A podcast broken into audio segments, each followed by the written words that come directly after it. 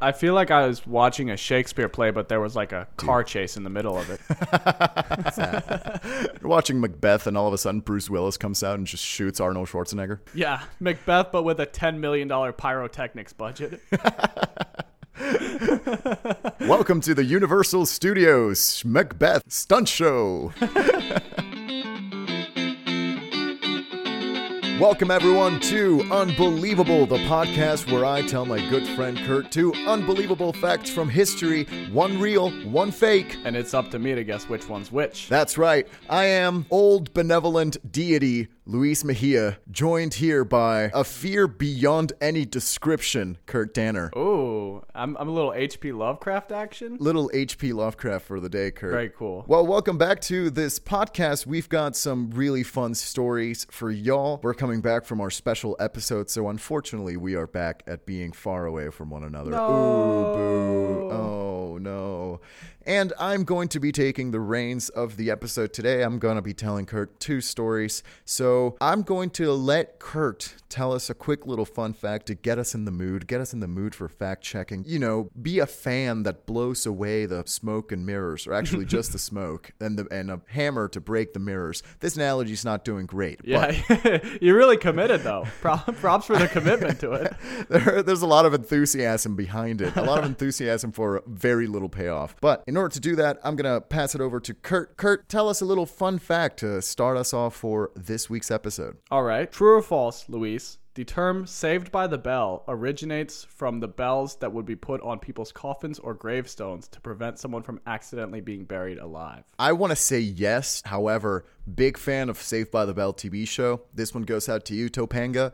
so we are saying no, that that's false. I'm like I like to say that's a bit of a misconception. What do you think it comes from then? I think it actually just straight up comes from school. It actually Frankly. it actually comes from boxing. So you're correct. It is it is false. Right on. But yeah, it's a term that originates from boxing because of course in boxing the round ends with the bell ring. That is a nice story, though. The Saved by the Bell by uh, avoiding being buried alive. Yeah, it's it's you know and you know it's inconsequential enough like like I agree. I want it to be true as well. I might just choose to believe that. You know, it's it's free and it's legal. No one can stop me. I think that's half of this podcast, Kurt. It's just us making up our own history in our heads Yeah. and just choosing to believe what didn't happen. Yeah, we've gotten so lost in our own lies. Who knows what's real anymore? I like to see it more like this, Kurt. I think we're building our own mythology. Oh, true, This is how mythologies and cultures rise. So that's what we're doing right now. true, true. Well, all right, Kurt. I've got two stories for you, and I'm gonna tell you they're doozies. They're they're a lot. There's a I'm lot to. There's a lot happening. Hopefully, you're ready. So, without any further ado,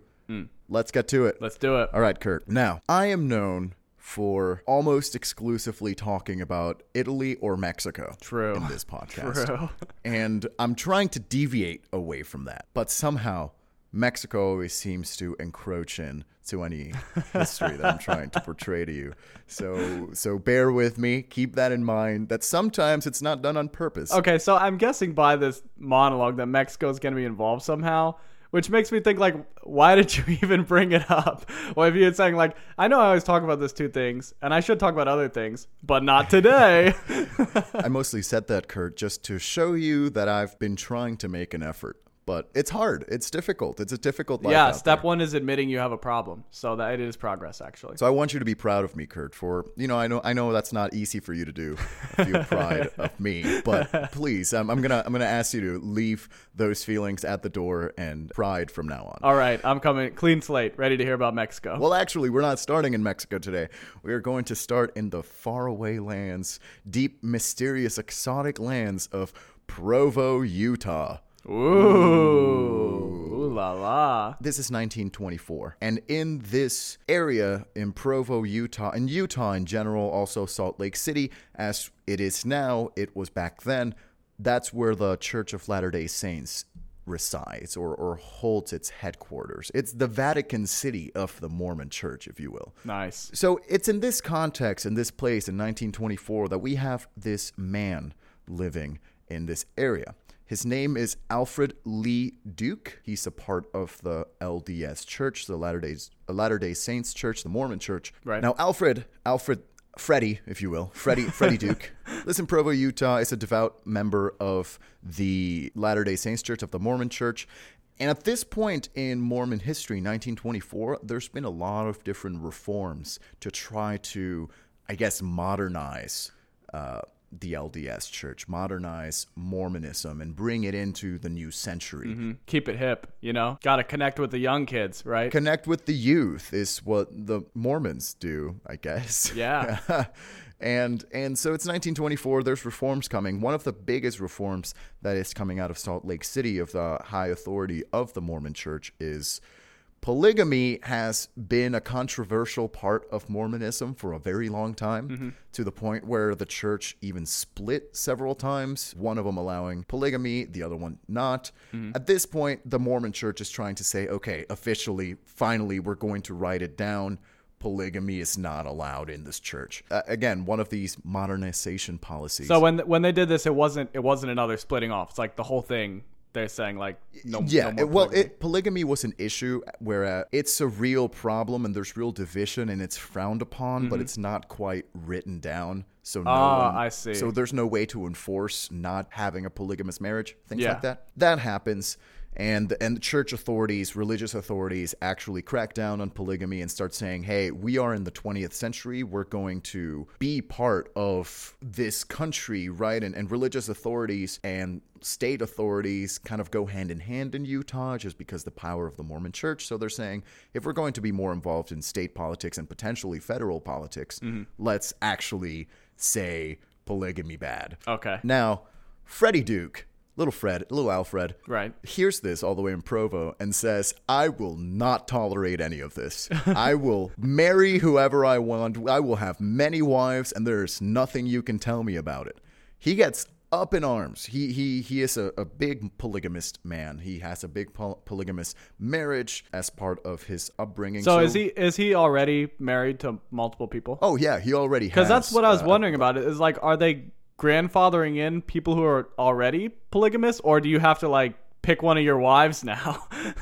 yes, uh, you kind of have what a. if if you have six wives, can you marry a seventh one because you're already you know a polygamist? You're not making it more polygamy necessarily. you Ooh, know? that's true. Maybe once the reform comes in, if you have seven wives, it's like, oh, they all count as one. Bam. ah, It's it's unclear, but but what what what we're saying here is that Alfred is already has several wives, and Okay. he is really opposing this new Mormon reform. So much so that he goes to Salt Lake City and tries to argue with religious authorities. One of the individuals that this man gets. Uh, in an argument with is B. Morris Young, who is actually Brigham Young's daughter, who was involved in, in church authority. So really he gets in trouble with, with a bunch of people, raises a lot of eyebrows, people get really angry at him, Mormon leadership gets really angry at him. Essentially, he gets run out of town because he's he's what you could call a proud defender of polygamy, a proud defender of multiple marriages, uh, militant almost. that's tough to get to get run out of town by the Mormons because I know that like there's a long history of Mormons being run out of towns. Right. He's getting he's getting run out of town by the people who already got ran out of all the other towns. Exactly, exactly. So, so it's just continuing this pattern. He gets run out of, of Salt Lake City, gets run out of Provo, so he starts moving somewhere where he can be a polygamist. Uh, but it's it's frankly interesting, well, difficult moving out of Utah and expecting people to really be into polygamy. The U.S., as we know, is an incredibly Protestant place, so polygamy not in the books. So he goes from town to town, essentially saying, "Let me marry all my wives," and everyone says, "No, Trade proposal. I marry 20 women. You receive nothing. nothing." exactly. That's basically what happens. So he starts moving essentially south. He keeps going, and then once he gets farther south, once you get closer to the border with Mexico, it becomes Catholic, more Mm-hmm. Catholic too, which again, Catholicism is not huge into multiple marriages. Right. So I don't know. He ju- he just keeps moving south. Gets to the border, crosses the border, goes into Mexico. In Mexico in 1924, things are a little bit more lax, especially in northern Mexico. I mean, there's a revol- revolution going on, so people don't really care. Yeah, I was gonna say, why why wasn't this the plan from the start? Because it, it seems like at this point in time, if Mexico had a law that said we will kill you if you are a polygamist, you could probably still go and just say like declare I'm married to these twenty women, and and you'd probably be fine. I mean, remember, it's a Catholic, very Catholic country, so mm-hmm. Uh, and at this point, there's also Catholic persecution. So, I mean, I mean, probably in his mind, he's thinking, I don't know if I want to go to Mexico. Eventually, he ends up in Mexico around uh, Baja California, so up right by like San Diego area, maybe a little bit south. So Tijuana, I guess, in the Mexican side. Again, he's so far north in a place of Mexico that's fairly removed from the rest of the world.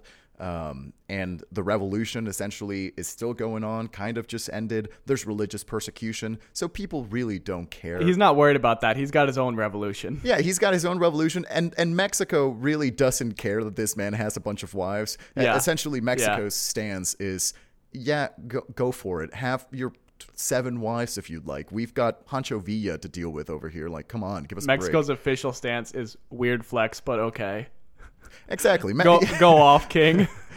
Sweet. Yeah. Awesome. Cool. You've got seven wives. Yeah. Whatever. We've got three civil wars. We don't give a shit. You know.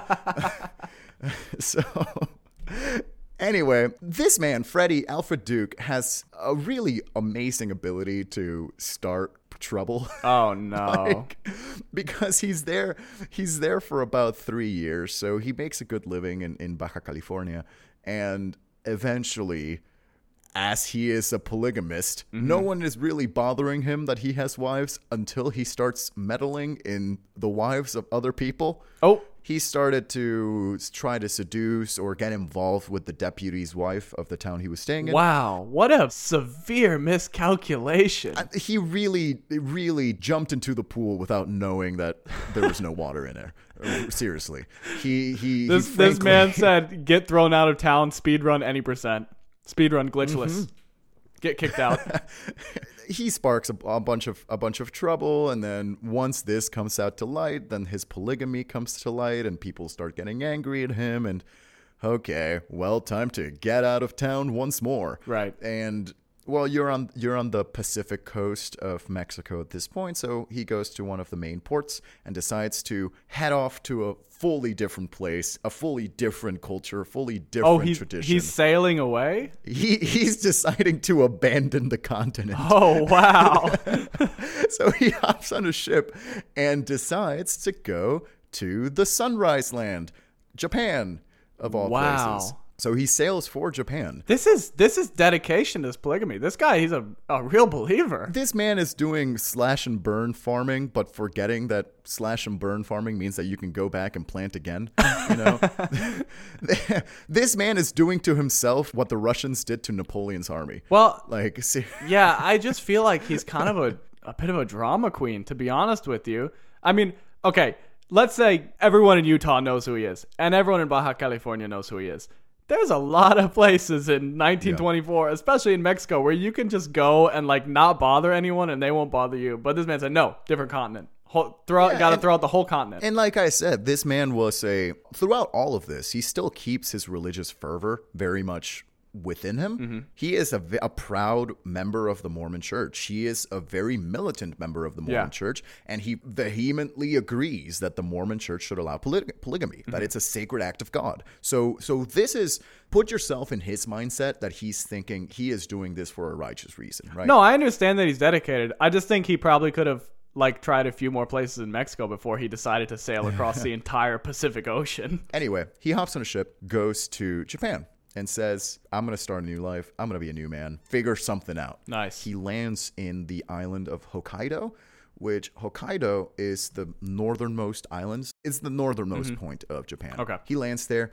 Since this place, This guy, Ho- big Hokkaido, big fan of being on the little edge nubbin of a country. That's that's really his vibe. The edge nubbin actually works to his advantage, Kurt, because since Hokkaido is an island separate from the rest of Japan Uh-huh. geographically, Mm-hmm. it developed a different culture. It, de- it developed different uh, culturally, traditionally, Mm. uh, even the language developed differently up in that region. So it's more removed and he thinks okay well since it's different since it's it's kind of exotic this is where i can practice my polygamy Right. and everyone leave me alone.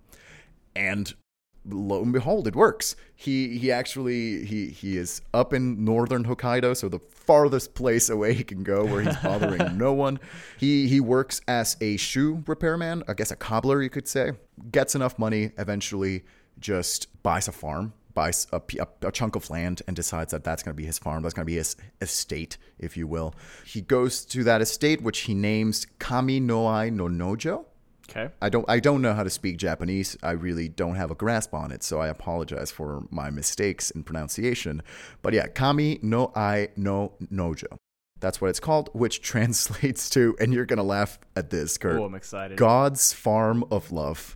Oh, that's I love that. That's so culty. Or I guess the the translation is is kind of like like it's meaning like God's love is on this farm. But considering he essentially has an estate where he can practice polygamy freely, I prefer God's love farm. Yeah. it just it just sounds so much more If fun. the like you love barns are rocking, don't come a knocking. exactly. but he is he's living in this farm, uh, gets enough money, marries, actually has a bit of a family here, and starts connecting with with people here. Does a little bit of missionary work, but that's not really his style. He's just trying to to live well in this farm. Marries again into Japanese family, and he becomes a bit of a patriarch of this family, right? I mean, you're a polygamist and now you have several wives. Eventually, the children below him and the wives below him kind of decide not to do the whole polygamy thing. So they're just kind of now are are living in this weird mix of American Japanese interculture at a point where Japan is growing right before the world the Second World War. So Japan is actually doing great, and so he is enjoying a little bit of this.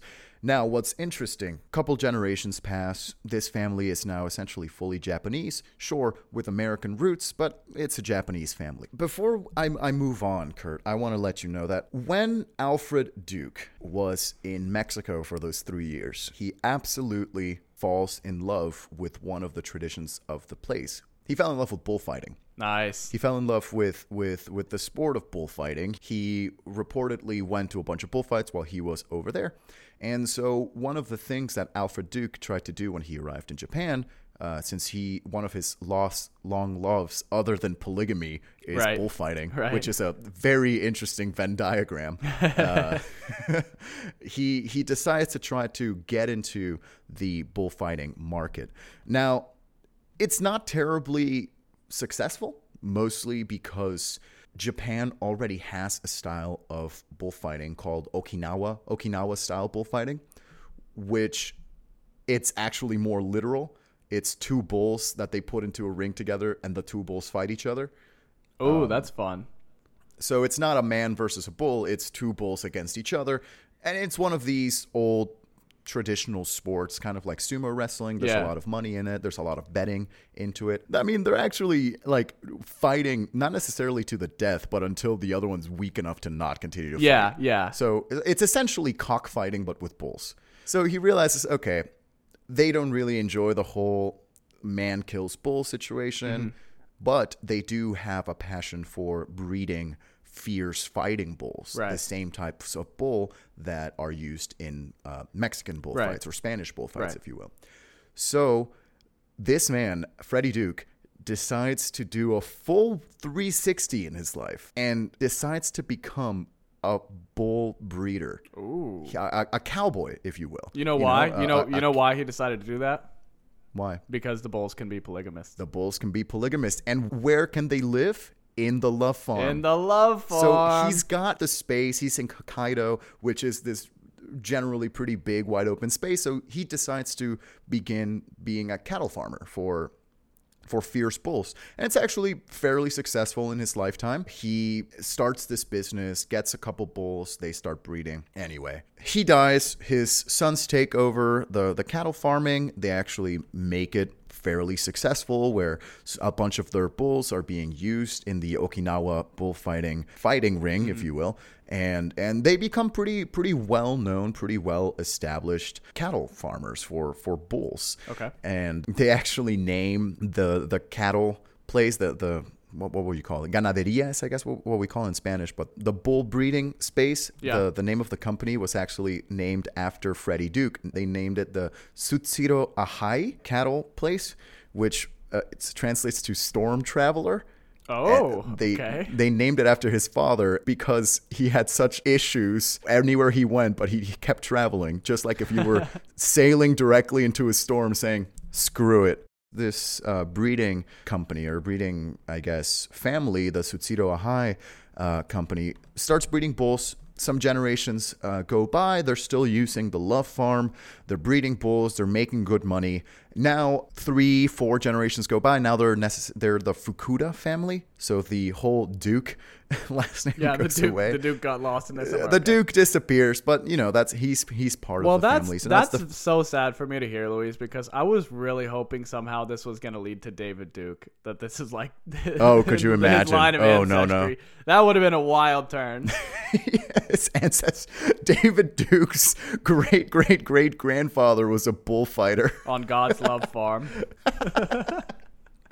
But anyway, around 1980, the the Tsutsiro Ahai bull breeders decide to go to Mexico, go back to Mexico seeking different business opportunities. So, uh, Freddie Duke's great grandson, who at this point has become a fairly well-known headler, cattle back, I guess. Uh, his name is Tanjiro Fukuda, which he he went by the name Francis. So Francis Fukuda. He went to uh, Mexico. He hears of his great grandfather's stories, and he says, "Well, if he fell in love with Mexico." And that's why we have our money now. I'm going to try to go to Mexico and see if we can kind of reconnect and, Okay. and do all that. He goes to Mexico in 1981, and essentially he finds a market in bullfighting. The- Bullfighting in Mexico is having a resurgence, and he says, "Okay, let's try to use our knowledge and start a bullfighting." Uh, bull breeding family here. And so they do that. They take some of the bulls from Japan, bring them to Mexico, and start using them to breed cattle. They settle in northern Mexico which I guess it's a coincidence that that's where Freddie Duke was at too, but also northern Mexico loves cows. So they settle somewhere there and they found the Okinawa Ganaderia. So Ganaderia Okinawa, the Okinawa cattle business. They didn't like they didn't like the God's Love Farm name. They weren't going to keep that going. That's shame. they, they, they needed they needed to to lean into their into what would cut into the Mexican market. If Mexicans hear ganaderia already, bam, bull, we understand. Winner. Okinawa, that sounds Japanese. That sounds fun. So you're you're just letting them know that you're Japanese and you have bulls. And to this day, the Okinawa uh, breeding, the Okinawa cattle family, the cattle herds, mm-hmm. are a fairly respected, well-known farm that provides bulls for bullfighting in Mexico. Hmm. And it all dates back to this man, Alfred Lee Duke, who was chased out of Provo, Salt Lake City, for refusing to leave polygamy. wow. So essentially, he fell in love with Mexico and was kicked out of Mexico, and somehow it all went back to full circle. And now, now we have the Okinawa Okinawa Ganaderia. All right, so that's the story of the Okinawa Ganaderia here in Mexico. That all started from a man being chased out of Utah for refusing to give up his many wives. Kurt. Wow. I, I, I feel like I see why you love this story, Luis, because it always goes back to Mexico. Uh, know, See, meta- metaphorically, as much like they're like we tried Utah, we tried a different continent. We're back to Mexico. We can't stay away from Mexico. We can't stay away from bullfighting. I think subconsciously, I'm just relating everything, all the stories that I tell to my own life, uh, Kurt. Why? Because I'm egocentric and I want it to be about me. So I like to see myself pictured in other stories. so, like I told you, I found a story that was not directly related to Mexico, but it somehow ended up back there. Didn't want it to get there, but it did, and we have to accept that fact. Mexico is just omnipresent. I fe- it feels like you you like got a, an assignment for this. It said like the story cannot take place in Mexico. And you're like stupid rule anyway. It's not taking place in Mexico. It does. It's not in Mexico. They just go pass through. Most of it is in Japan. Yeah. But yeah, the, I mean, the, the the the name, the the reason this cattle herd company in Mexico is named Okinawa is to kind of respect its origins in o, of Okinawa bullfighting, Okinawa style Yeah. bullfighting, which is like cockfighting but bull, and Mm-hmm. so in a way, it's kind of calling back to those traditions, and I don't know, I think it's kind of sweet. So, do you know if this cattle company still exists in Mexico today? Yeah, to this day, to this day, most like other cattle companies here in Mexico for bullfighting. Bullfighting is kind of dying. So they're still around. There's still a name that's like fairly known.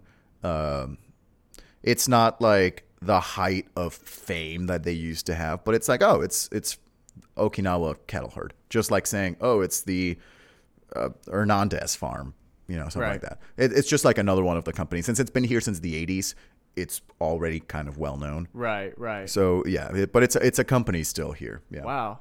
That's quite the journey for someone to make in that time period. It's it's like if Ernest Hemingway decided to take a break through Brigham Young University before he went to Cuba, you know. I feel like I'm really curious about what his specific motivations were for for going so far. Because, like I said before, I, I feel like he could have put himself through less trouble if he was only interested in just having somewhere where people wouldn't bother him. I mean, I wonder. I wonder if, in addition to being like really passionate about the polygamy thing, if he was like a little bit of a free spirit. Maybe. I mean, it, it sounds like it. I mean, shoot, he bought a farm and then decided he was going to breed bulls. Yeah. Not anyone just does that, right? So I, I like to think about it this way. I think generally Mormons have also some sort of generational religious trauma mm-hmm. where.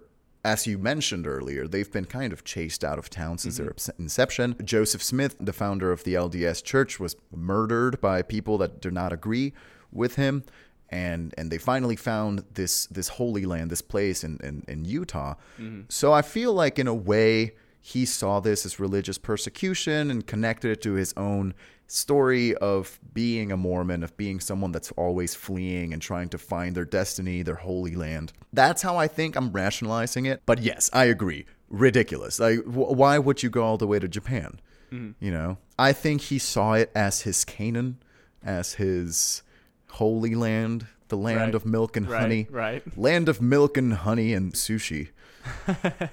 but yeah, that's that's a, a nice little story of journey, of going places, of traveling around the world. Because we all need a little bit of that right now. I think that the thing that's really striking me is like, you know, people talk about like, could you just take a medieval peasant out of their time and drop them in the 21st century and just blow their mind? Like, I think the other day I, I ate like a whole bunch of Sour Patch Kids and it was like too many. You know, like I, I was felled by my own hubris. I was like, oh, too much sour. Too much kid, you know, and then I was just like, I was just like, could you could you imagine just handing a medieval peasant like a handful of Sour Patch Kids and like, no, go ahead, try it. Like, their mind would their just tongue melt. Oh yeah, I know. Go from uh, go from uh, 1920s Utah to a farm on an island in Japan. That would just be like like an insane culture shock experience for someone. The metaphorical Sour Patch Kids, he took a handful and braved it. Yeah, so that's the first story, Kurt. It's just a story of love, story of farms, story of polygamy, and many bulls. all the highlights. If you, if you just tell someone like, "Hey, I got this this story. It involves polygamy, love farms, bulls, some mention of cockfighting," they'd be like, "No, I don't think I want to hear this. no, I don't know if I want to hear this one." All right, Kurt. So we had our fun, right? Mm-hmm. We had great fun. We did. I, I, I, I, I'm looking at your face right now. I think you're having We fun. had a lot of laughs, you know. Now it's time to get technical. Ooh, Okay. okay, I'm ready. Now, you aware of the U.S.? You familiar? I've I've met her. I've, I yeah, familiar with her work. yeah, familiar with her work. Yeah. yeah. So the United States is is a country. Uh, I'm sure you're aware. Hey, that's true. I've lived in You it. ever think about that, dude? It's true. You, I don't know if you've ever considered this. My brother The in United Christ. States is a the country. United States is a country. We live in a society. But anyway, the U.S. has this this really funny thing where executive authority, so authority from the executive branch of Mm-hmm. government, is very powerful. Uh, the, the the president has a lot of of of to be redundant power within Right. his hands. He there's a lot he can do, a lot he can't do also, and of course there's the checks and balances that come with the other branches Mm-hmm. of government, like. Uh, the judicial branch, the legislative branch, but the executive branch by itself has a lot of power. I mean, you see it in veto power or just executive orders. A president can just say, screw it, I'm doing this, and there's nothing you can do to stop mm-hmm. me. That actually is weirdly entrenched in the law. Legally, the president has a lot of power, and the reason that it's in the law, that it's it's codified that the president has a lot of power, comes from a tale of daring and all starts with an affair. It always does. It always does. So I'm going to take you back to 1890. 1890 and the years around 1890. Okay, very cool. Around this time, there was a Supreme Court justice named Just one of them. just, just one of them. There was a, one. There was one Supreme Court justice uh, named Stephen Field, and he back in 1890 was very unpopular for a couple reasons. I will explain Okay. why. That there was an assassination attempt against him. Wow. Okay. There was an assassination attempt against him, and his life was in jeopardy. His life was in danger. So the president appointed U.S. Marshals to guide him, to, to protect him, to protect this man's integrity mm-hmm. and life. That's the context. We're setting it there. Now, that sounds all fun. That sounds like something typical in 1890s American politics. Yeah. But where does this come from? Well, I'm glad you asked, Kurt. Let me tell You You don't even need me here. I could I could just leave right now. You're doing both parts. One man show. This begins with a man named David Terry. Now, David Terry was the Chief Justice of California's Supreme mm-hmm. Court in 1890, or actually prior to the Civil War. Mm-hmm. Prior to the Civil War, he was the, the Chief Justice of the Supreme Court of California. He got into a bunch of different arguments. He was well known for being a, a, kind of wild man, a big orator. He, he even got in an argument with a senator from California, uh, Senator Broderick. He got in an argument with this man to the point where he had a duel with him and killed him. Oh, oh. So, so, so he, he was an explosive man, you know. Uh, he did a bunch of stuff. The reason that this man, that David Terry, had an argument with this Senator Broderick, centered because there were political rivalries due to Terry's sympathy for the Confederacy at the Oops. time. So he he eventually he was acquitted and he left California to go support the South in the Civil War. So keep in mind, this man also Southern sympathizer. Uh, sorry. Confederacy sympathizer. After the Civil War, David Terry returned to uh, law practice, returned to politics in California, and came back into the circuit of California they politics. just they alright? they like didn't care, or did he just come back and he's like, "Boy, that vacation in Cancun sure was great. I didn't take any pictures because we don't have cameras yet, but." Oh boy! Lovely Cancun, Mississippi. Acapulco, Arkansas. They're like, you lost one of your legs, and you're like, they're like, oh, you wouldn't believe what's in the water.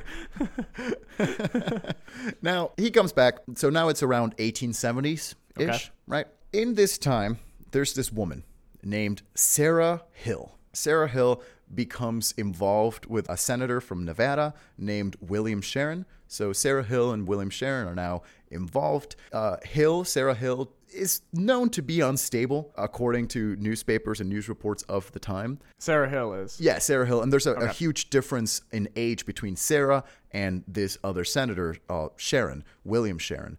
There's such a big difference that there's this idea, these rumors that Sarah's only with him for the money because why wouldn't you? We're all seeking out sugar parents Right. back then and now. So they they got married. Oh wait, she she's involved with the the senator who was uh, supporting the Confederates. No, no, no, no, different, different, Okay, different okay, senator, okay, different senator. okay. Will, William Sharon of Nevada. So, so Nevada senator. Just think of that. okay, great. Uh, so he is, she, she is getting involved with this man and continued to try to get his money. One thing she did is go to the courts and say, "Hey, this man owes me alimony. Mm-hmm. This man owes me money." And the court asks her, "Hey."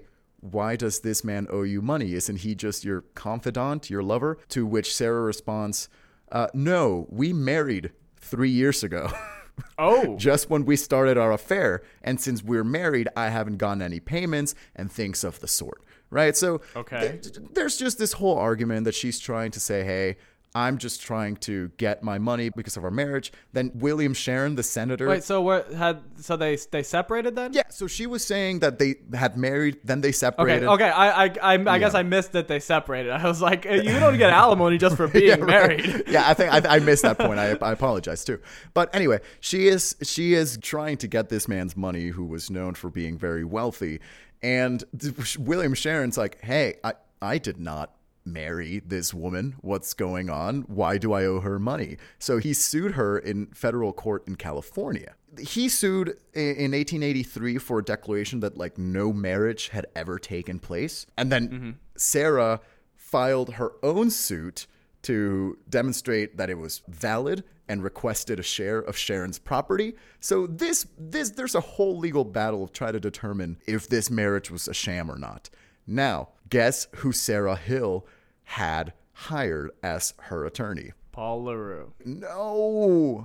Oh, no, Kurt. David Terry, Senator, Chief Justice of California, Confederate ah. sympathizer. That was my that was my second guess.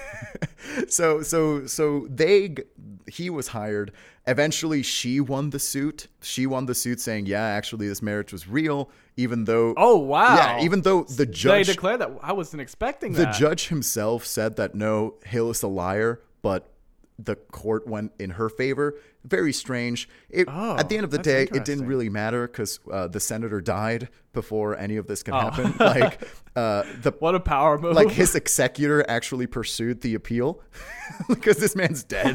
so anyway, the federal suit continues. It proceeds very slowly, and this man's dead. So there's another point of bureaucracy that you have to deal with. You're like, okay, this man's dead. I'm trying to get his money.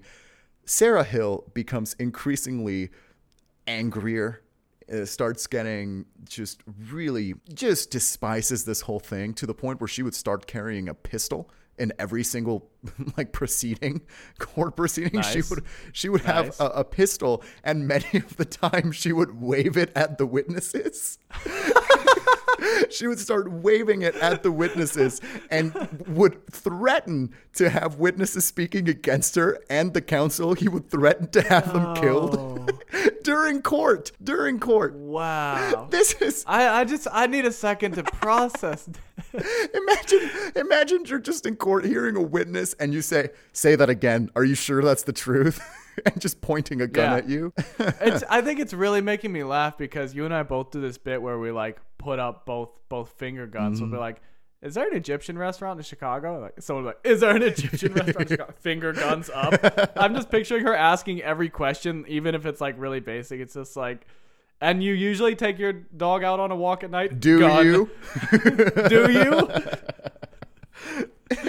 now it, it continues it continues on and during this there was a a justice a supreme court justice that was assigned to this case to hear the different motions that would come from this case. The justice that was assigned to this case was the supreme court justice we talked about earlier stephen field. He was assigned to this case just to be around there. In one of the proceedings justice field in order to try to maintain order and maintain decorum of the court he ordered that Miss Hill be disarmed and found her in contempt of court. Tyrant. Yeah.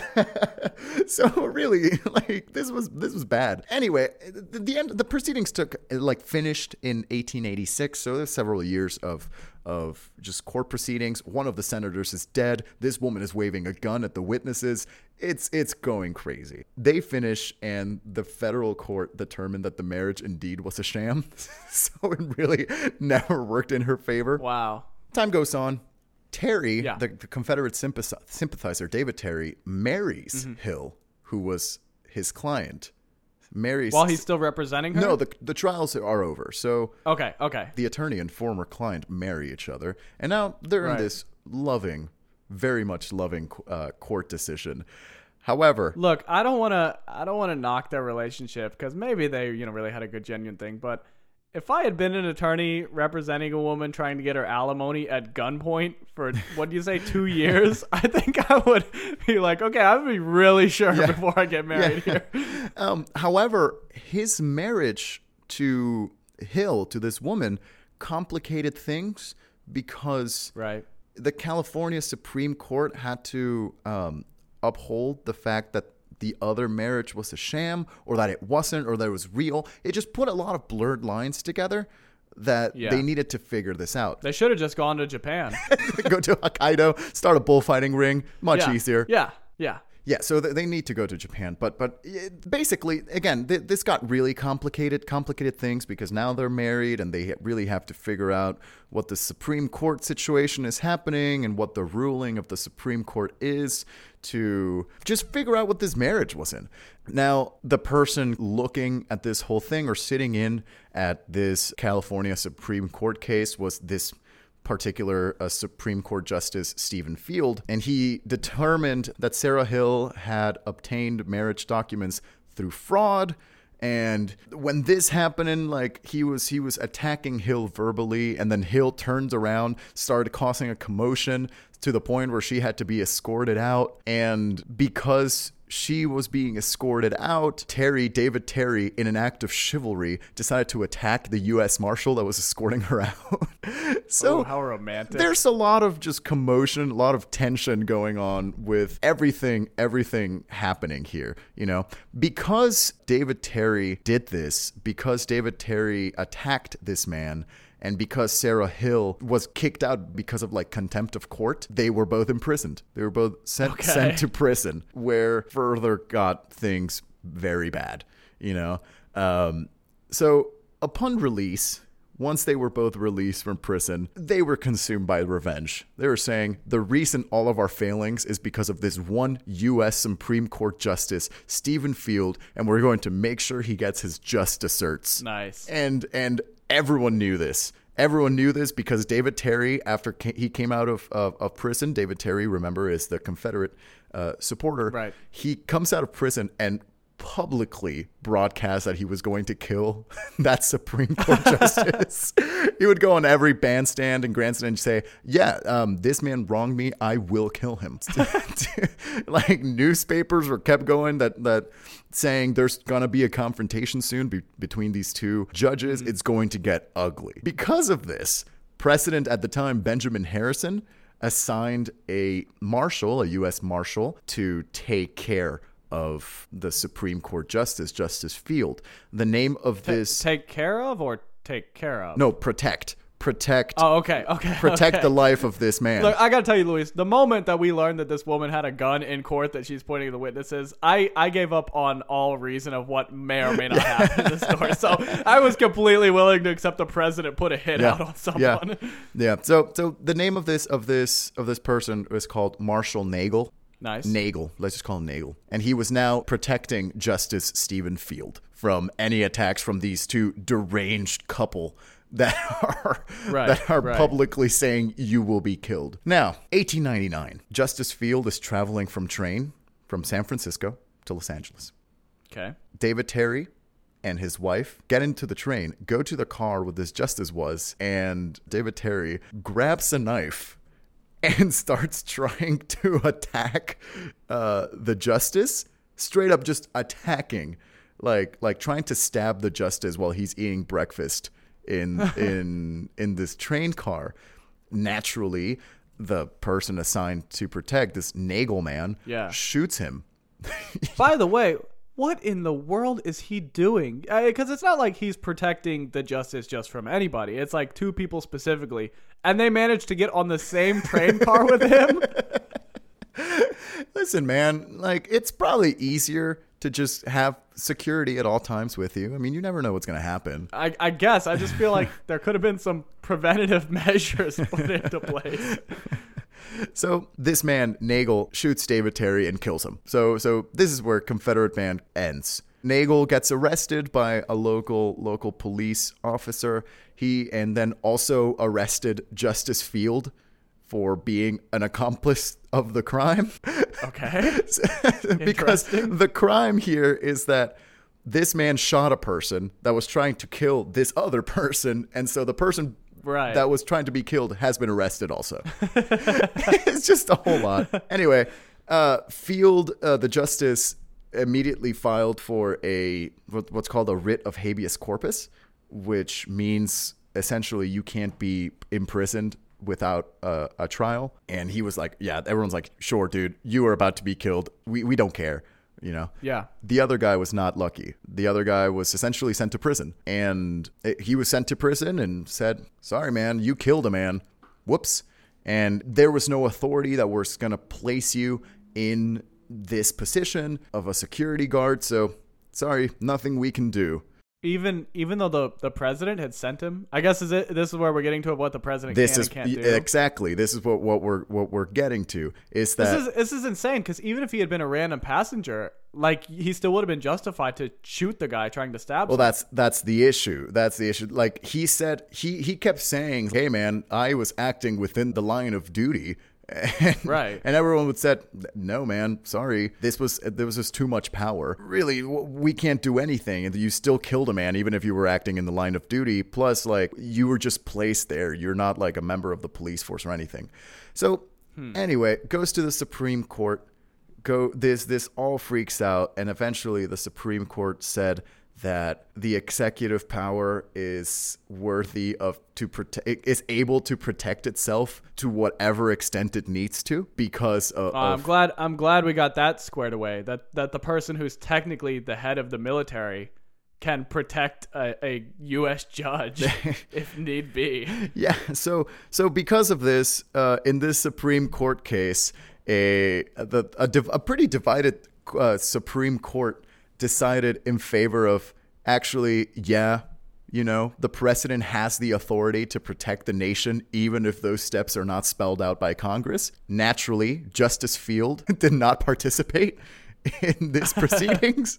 But now the president is able to act for the protection of the country and for the protection of just the integrity of the nation without needing advice from congress or any other power the president can act totally independently. Why? Yeah. because a senator was sleeping with a woman several years before. And to this Yeah, day this is this whole story, the little little domino, big domino thing. Yeah, little sure. little domino you fake a marriage to get money. Big domino the president can go to war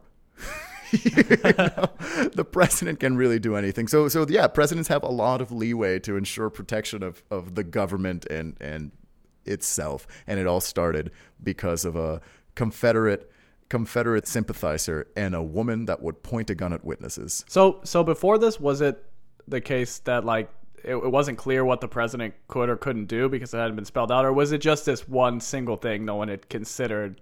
Is the president allowed to do? Yeah, this? I, th- I think it just had never happened before. That just to someone just appointed someone to defend and say, okay, all right, you know, like it never had happened, and, and it- even yeah. and like the Secret Service was not huge at this point because what the Secret Service was founded by Abraham Lincoln too. So this is just Mm-hmm. 30 years after. So it's kind of wishy washy. It's just it had never happened before. There's no precedent to this. right. And now the president is able to do a lot of things if they see it fit to defend the nation. And just one thing I want to close the story with is that this is not the first Supreme Court case on presidential power uh, sparked by a politician's or a president's sexual misconduct. Okay. Uh, because what's the next one, Kurt? The next famous one.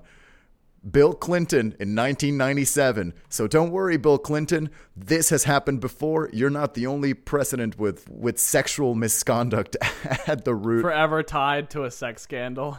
Wow, it's it's just like it's easy to forget how wild the country used to be. Like, I mean, 1870 is is a long time ago, but it's also not that long ago. Yeah. If you think about it. yeah. Yeah. Yeah, a lot has happened since. And, and it's funny to think that, like, hey, the Constitution has been changing so much. And at this point, like, a war has just been fought. They've just dealt with the biggest, I guess, civil war that the, the country has seen until that. And they're like, you know what? I, you know what? Uh, you know what? I, I keep pushing this idea, but if I was if I was the, the judge after I survived the assassination attempt, I'm I'm no longer a judge. I'm going to Japan. going, going to Japan, gonna breed some bulls. Yeah, this is. You know what? Forget it. Everybody, go to Japan. Bull farm. Everybody, go go start a bull farm in Japan. that's right. That's right. So yeah, that's the end of the second story, Kurt. So we've we've gone through two stories. We've got uh, this one. So have you got any questions for, for me for, for the second story of, of sexual sexual behavior affecting U.S. law? It's just, it's a lot to a lot to comprehend because half of the story is like you need to understand what a writ of habeas corpus is. And this court case and they appealed this and the other half is like we got guns and we're on a train. The president's involved.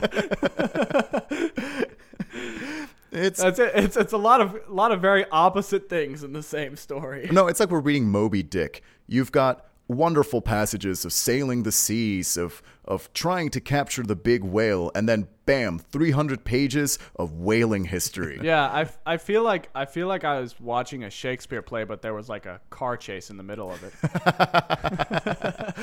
Watching Macbeth, and all of a sudden Bruce Willis comes out and just shoots Arnold Schwarzenegger. Yeah, Macbeth, but with a ten million dollar pyrotechnics budget. Welcome to the Universal Studios Macbeth stunt show. who did you say was president at the time? Benjamin Harrison. Who who even is that? Who? don't, don't even know who that is. You're making that up. You're just saying that to scare me. Come The- hey, the president right before it was Grover Cleveland, if that helps. I know so little about U.S. presidents. Grover Cleveland was the president that uh, served two terms non consecutively. Oh wow, that's pretty exciting. Pretty fun. What else did he do? I don't know. He had a tumor in his mouth and got it removed in the middle of the night in the middle of a boat. It's a true story. Mm. On the on the note of uh, Grover Cleveland's mouth tumor, shall we shall we proceed to some decision making I think here? I think we shall. We've got two stories that uh, we have today. Very, very fun, intricate. One of them a little bit, uh, I guess you could say, I don't want to say boring, but a little bit more technical than the other one. Um, so let me remind you real quick of the two stories. First story a tale of daring, a tale of adventure, a tale of exiles and Mormonism. What more could you want? There's bulls, there's Japan, and oh so many wives. it's the story of Alfred Duke, Alfred Lee Duke, and his empire, his Japanese empire in the Farm of Love, and his eventual love of bullfighting. That's the first story. And the second story, Kurt, well, it's the story about how sexual misconduct leads to way too much presidential power and, and and a story of just how it was fully okay to wave a gun in the middle of a court proceeding in 1884 and intimidate witnesses here and there Yeah. Wow. I, I think I'm gonna be picturing that that image of just someone pointing a gun at a person on the witness stand for a, quite a while. I can't believe that that um that she wasn't held in contempt of court for that, since since she was later. Yeah yeah kurt yeah, um, listen what's what's holding a gun between friends right you know what is what is threatening the court What's- if not just a little fun to be had Yeah. Okay. I gotta I gotta make some decisions here because I'm I'm I'm I feel like I'm thinking myself in circles about these two stories because they're like similar levels of of detail and they're they're they're both interesting stories. They just I think they're like very similar uh, and I think it's making it really hard for me to to compare them somehow because they're so similar. Um, Yeah, it's it's it's a lot. It's a lot a lot, a lot to unpack here, Kurt. So talk us talk me through your process currently, Kurt. What yeah. Okay. Well, here's okay. Here's the the the two main things I'm thinking. First of all, on on the the court case gun affair bonanza type thingy, uh, there's a, a lot of details in there that it seems like I, I feel like you wouldn't add if you had made it up. It seems like there's a lot of details that like had to be mentioned so that you can explain the next thing of like this court proceeding or how this works. And I, I feel like if it's a story you're making up, it would have been a little bit simplified down. On the other hand, I feel like if, if you were gonna make up a story, and we've been joking about how you always talk about Mexico, why on earth would you make up a story that takes place in Mexico? I mean, I mean, listen, Kurt. Listen, we we we all got, we all know we all know our faults. You know. or you're really playing a, a mind game here. I don't know how much you've you've thought through the whole Mexico thing. You might have to tell me that afterwards. Maybe you are also underappreciating or underestimating my amount of knowledge of the U.S. legal system, Kurt. That's true. That's true. Well, no, it's not that I not that I don't think you would be capable of of coming up with all the details. I just feel like it would have been more streamlined if it was a made up story. Which I maybe I guess what I'm saying is the fact that it's so convoluted and complicated and just generally weird makes it feel very real. I'm gonna What are you saying, Kurt? That I like to dumb down everything I say? No, listen here. Here's what it is. Okay, I'm I'm throwing out all my considerations, one way or the other, eh, to just focus on one thing. Do I think that there could have been a farm out there named God's Love Farm, or does that seem to me like something Luis would have made up? All right, I got to make a decision. So that means we must. Well, we we must uh, perform our Our sacred, sacred duty to ceremony. A little bit of deliberation. Okay. God's Love Farm. Were Luis, what I think of God's Love Farm. All right, I'm going for it. I believe in in uh in your brain to come up with the words in in combination God's Love Farm. So I think that that the story of the bullfighting and God's Love Farm and oh so much polygamy is from the brain of Luis and our whole uh, what did I say a second ago court case affair guns bonanza on on a train on a train. uh, is a true story. Yeah. Well, Kurt, it seems like your ability to determine whether or not I know what the word writ of habeas corpus uh, is correct. I did invent that uh, the story of God's love farm on Earth. Yes. I did. I did realize as I was telling the second story, I'm like, hmm. This does not seem like something I would say. uh, when I said I uh, that are when I asked, do you think I'm du- I like to dumb down my stories, Kurt? The answer there is yes. I love to. Uh, at the end of the day, I am a journalist. What's my job? To explain it in the most plain terms possible. I don't know. I didn't know what a writ of habeas corpus was, Kurt. I have no idea how the U.S. legal system works. I absolutely. Had to learn so much about the U.S. legal system that I don't know if I want to. You know what's right funny is uh, I, I I did already know what a writ of habeas corpus was, and I, when you said that, I was like, okay, let's see if, if he like reads a dictionary definition or if he just like pulls it off the top of his Which head. I didn't. That- I didn't might- read a definition. Kurt. That's listen. Listen, I, I you, didn't. know, I like to That's dumb true. things down, but I'm not dumb. I'm not dumb. Your Honor, Your Honor, I am not dumb. Okay, so her waving the gun in court and not getting hit with contempt of court for that. Did, had you thought that through, or That's the true story, Kurt. Oh, what am I saying? What am I saying? I got it right. I, I, yeah. am, I am not. I, I, Take- take my point Did. I I not think of that? anymore. No, because I ma- I did not make it up. no, you know what? This time, I this time I'm saying right now, stop the podcast. But I just mean my recording. Just stop me. Get get me out here, Luis. Do the podcast by yourself. we established earlier I can just do this as a one man show. Yeah, yeah. We did a one man band. Okay, so um, so what were there were there any parts of of the uh international bullfighting story that that were true? No. Uh, Absolutely none of it was true. Um, I Wow. you know there there is a couple uh, there are a couple things, just a couple tiny details. Okinawa style bullfighting is real, so it's it's cockfighting but with bulls. That does exist, and it's pretty Yeah. popular over there. That's it. Well, I was, you know, I was thinking like like just bullet pointed on paper.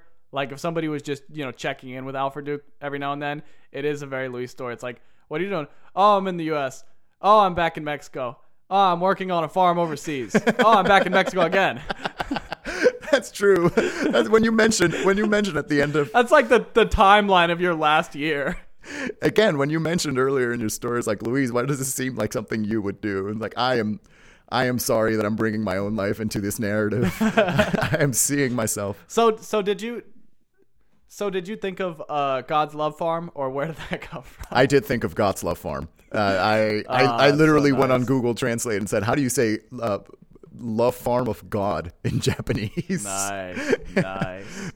so, so the other story then, uh, what a roller coaster. And I want Oh to my tell gosh. you, and I want to give a quick sh- shout out and a quick thank you to uh, a good friend of ours, Hannah Hannah Kreischer, who actually submitted, Yeah, uh, sent me a message uh, some time ago about this story, saying we should involve it in this episode. So I remembered uh, Hannah sending me this, saying, "This is crazy. Talk about it, bro." And I said, absolutely. Uh, and I thought today was the day to do so. However, she does work in local government, and I s- totally don't. So I'm sure she would have been way better at explaining this yeah, but it really does go to show that, like, again, we, we think of, uh, you know, the, the turn of the century as being a long time ago, but if you consider it, it's not really that long ago. I mean, 1900 is is yeah. two or three generations, really. Uh, it's amazing some of the things that went on. Somebody, uh, I was talking with somebody the other day about like how violent the legislative branch was of just all these Oh, yeah. instances of like people getting in fights or I don't know if this is accurate, but somebody was telling me at, at one point the the whip uh, had like literally a club that that Incredible. people would be threatened Incredible. to be beaten with if they didn't vote right. Again, I don't know if that's true or not, but I find it believable just with all the insane stuff that used to go on in this country. That's some that'd be some some uh some great Wikipedia tabs just like duels, plural, court cases, incident on train. Frankly, looking at my at my Google history, Kurt, uh, it, it's a little troubling when I do the Google history uh, It's a of mess. of this. It's rough. It really is. But listen, we we, we got to do what we got to do for the podcast, for the cast, for the pod. Wow, that's true. That's for the cast. We Come on, we- there, there are a few crazy. things we won't do. Not even for the pod, just in general. There are a few things. We yeah, yeah, and that's and that's a threat. You've been warned. Well, Kurt, now since you got that correct, finally, uh, we're able. I think you've broken your curse. I have correctly guessed seven, and Kurt, you have correctly guessed four. So now we're just three away. We're making it through. Just, just, Just three three stories away. away, Kurt. We're, we're we're gonna figure this out. But yeah, I'm still in the lead, but just by a little bit, Kurt. Listen, this this this is your time. This is this is your moment. I'm I'm I'm I'm I'm rooting for you, mildly. With that, we are coming to the end of this episode of Unbelievable. A lot of stories took us to a bunch of different places, from Utah to Japan to beautiful California. I guess. and but with that, we're closing up on this episode. Thank you for listening. Did you gather along? Did you listen along? Hopefully you really actually got a glimpse into my brain and determined that I'm really not that smart when it comes to the legal system. Let us know. Let us know if you guessed correctly which story is true. We are on social media on Instagram at unbelievablepod and on Twitter at unbelievable pc you can find us on there chat with us see see a little bit of the behind the scenes we have a lot of fun there uh, you can also listen to us really if you like to listen to podcasts you will find a way to listen to us th- we're around we, we're making ourselves uh, available for most people and that goes beyond We're on the loose, we, we are on the loose in the podcast market uncontained. so look for us wherever you find your podcast to find our uncontained thoughts. We will be there. Uh, thank you once again for listening. Thank you for supporting this show. If you like it, give it a review. If you didn't like it, I don't know, keep it to yourself. And uh, well, with that, we will talk to you next time when Kurt tries to fool me into thinking I'm smarter than I really am. so thank you once more for listening. This was unbelievable. I'm Luis Mejia, joined by Kurt Danner. We'll talk to you later. Bye, y'all.